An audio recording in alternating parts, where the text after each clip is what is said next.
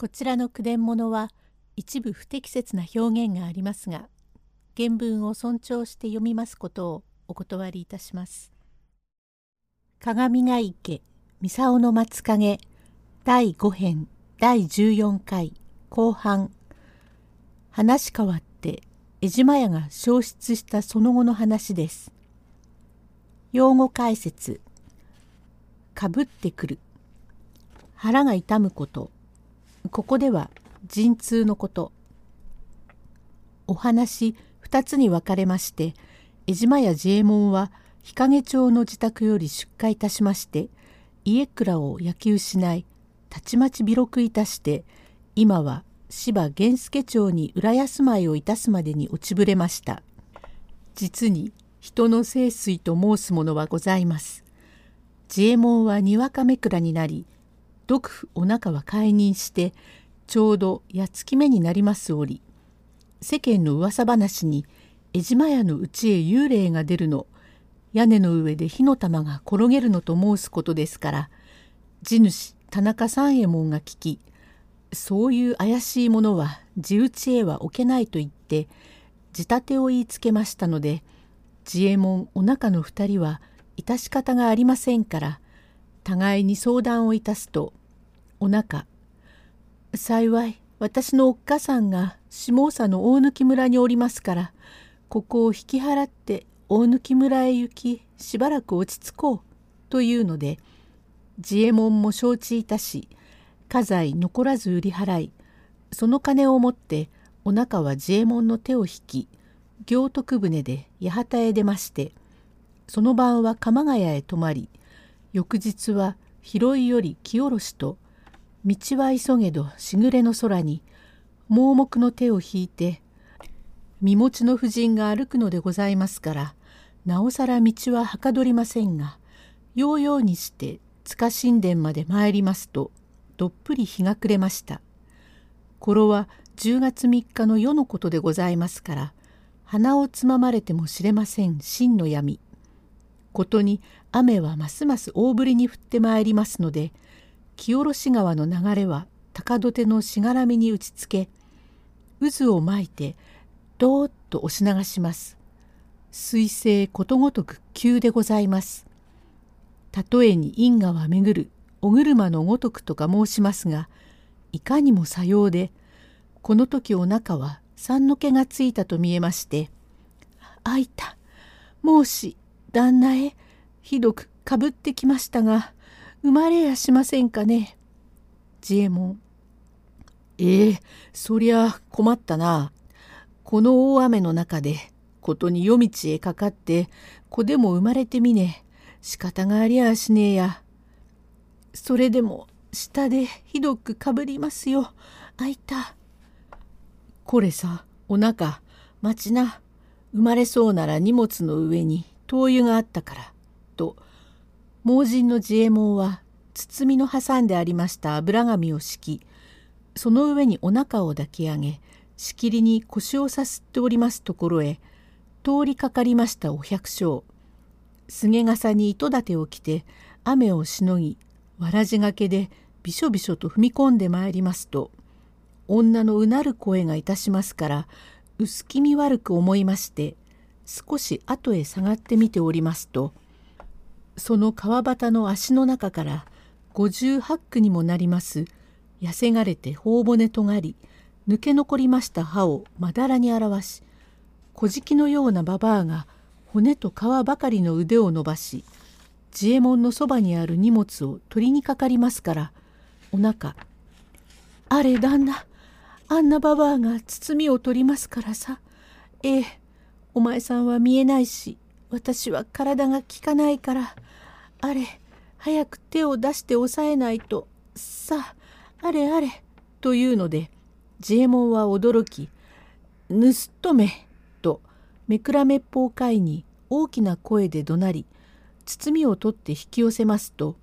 かのばばあも力任せに包みを引くので自衛門は一生懸命になりまして「うん不定やつだ」と言いながら力任せに引きます弾みに土手につけておりました片手を滑らしずるりと前へのめりますからお腹あれとお腹は自衛門の裾にすがりつくと着物のはしょりが抜けますはずみに雨に濡れました布子の裾が腰の辺りから切れましたから自衛門は真っ逆さまに渦巻く流れへ陥りました。この時自衛門の衣類は小当たり東山のごま柄島でございますがこれは店の奉公人が盗み出して乗り付けのいか物と取り替えておきましたのを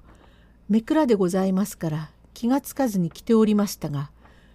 この晩の大雨にずぶ濡れになりましたので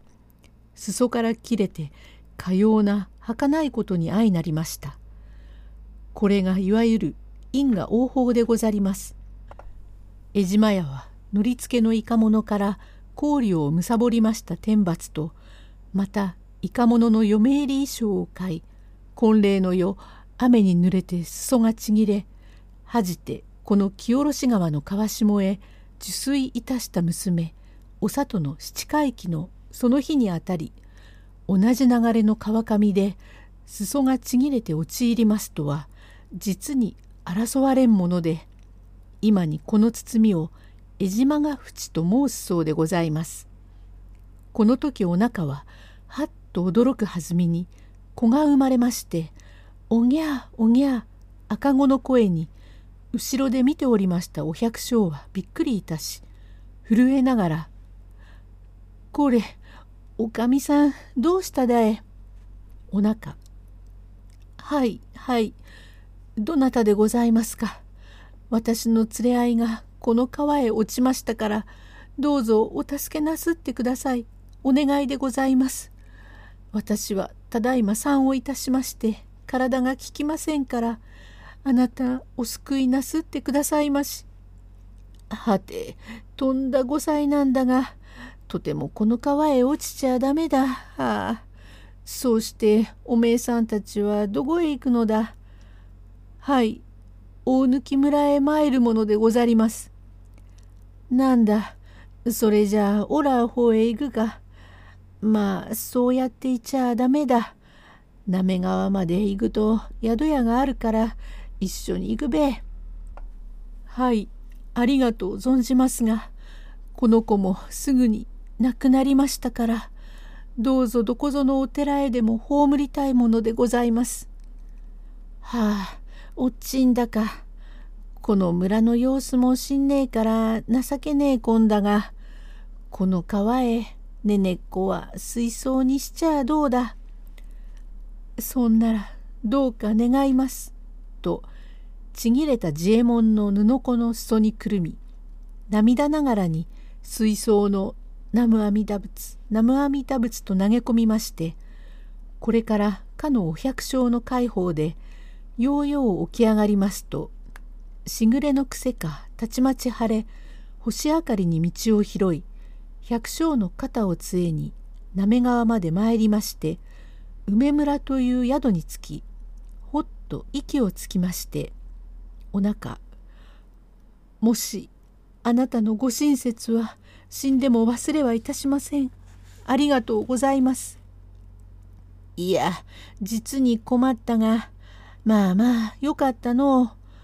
お前は大抜まで行くというがおらも同村のもんだが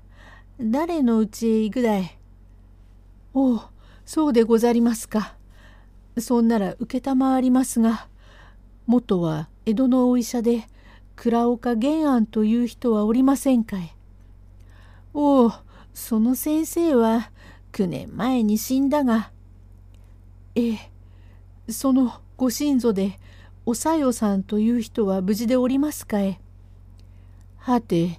お前様はおさよばあさんの身寄りかえ。はい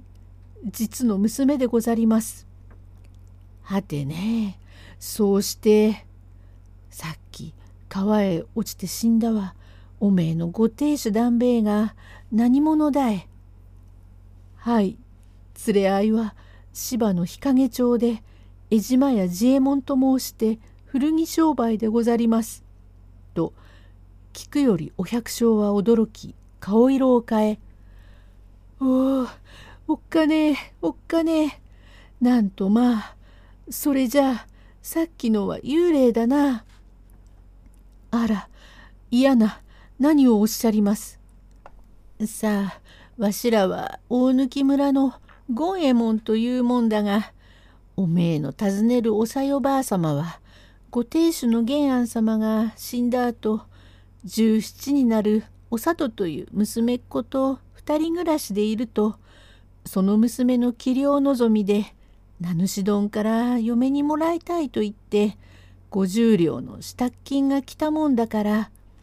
すぐに芝の日陰町の江島屋で嫁入り着物の縫い模様の振袖買って娘が馬に乗って名主へ行くだ。これが乗りかけと言っておら村の風だ。その時わしら夫婦が仲人に頼まれ忘れもしねえ七年後の10月3日ちょうど今夜のような大雨の中を行くだが傘が効かねえから嫁子もおらもずぶ濡れでようよう先へ行くつくとすぐに客の給仕を嫁にさせるのが村風だから長え裾を引きずり引き回して給仕をしていると誰かその嫁子の裾を踏んでいるとも知らねえで嫁子が立つ弾みに着物の裾がぶっ切れてふんどしばかりで嫁が立ったんべえ。さあ若え者は心なしに笑うべえじゃねえか。名主丼は大腹立ちで他村の者へ恥をかかせたからこの婚礼ダメだから支度金50両返せと言われそれができねえければおらまで村へは置かねえと難題を言うべえじゃねえか。それからおらしようがねえからどうしたこんだとおさよばあさまに聞くと古着が乗りつけのいかさまものを騙されて買ってきたと言うから手に負えねえ。さすると嫁子がその晩家を駆け出して今村の土手からこの川続きへ見投げて死んだがさあさあそうするとその明日の今だがおさよばあさまは五十両の方に名主丼から家財を取り上げられ村を追っ放されて悔しがって藤ヶ谷神殿で江島屋を祈り死にをしたと聞いたから今日おらおさよばあさまの墓参りに行って今夜帰り道でその親子の恨みのかかった江島屋にそれと知らずに会い図らずおめえ様が江島屋のおかみさんでお里子の姉だとはどうも不思議だ。ところでおめえ様がそのご亭主の江島屋さんと同道してあの塚神殿で難儀しておめえは苦しんでねねっこを産む。ご亭主殿はおめえ様の妹お里さんの死んだあの同じ川続きで裾が切れてどうしたはずみか川へのめずり込んで落ちんだのは不思議じゃねえか。なんと人の恨みほど恐ろしいものはねえな。おおそうだっけ。お里子が見投げた晩も10月3日だった。今夜も10月3日だ。それにちょうど今夜が七回忌にあたったっけ。ああおっかねえ。南無阿弥陀仏南無阿弥陀仏と物語りまして震えております。後半へ続く。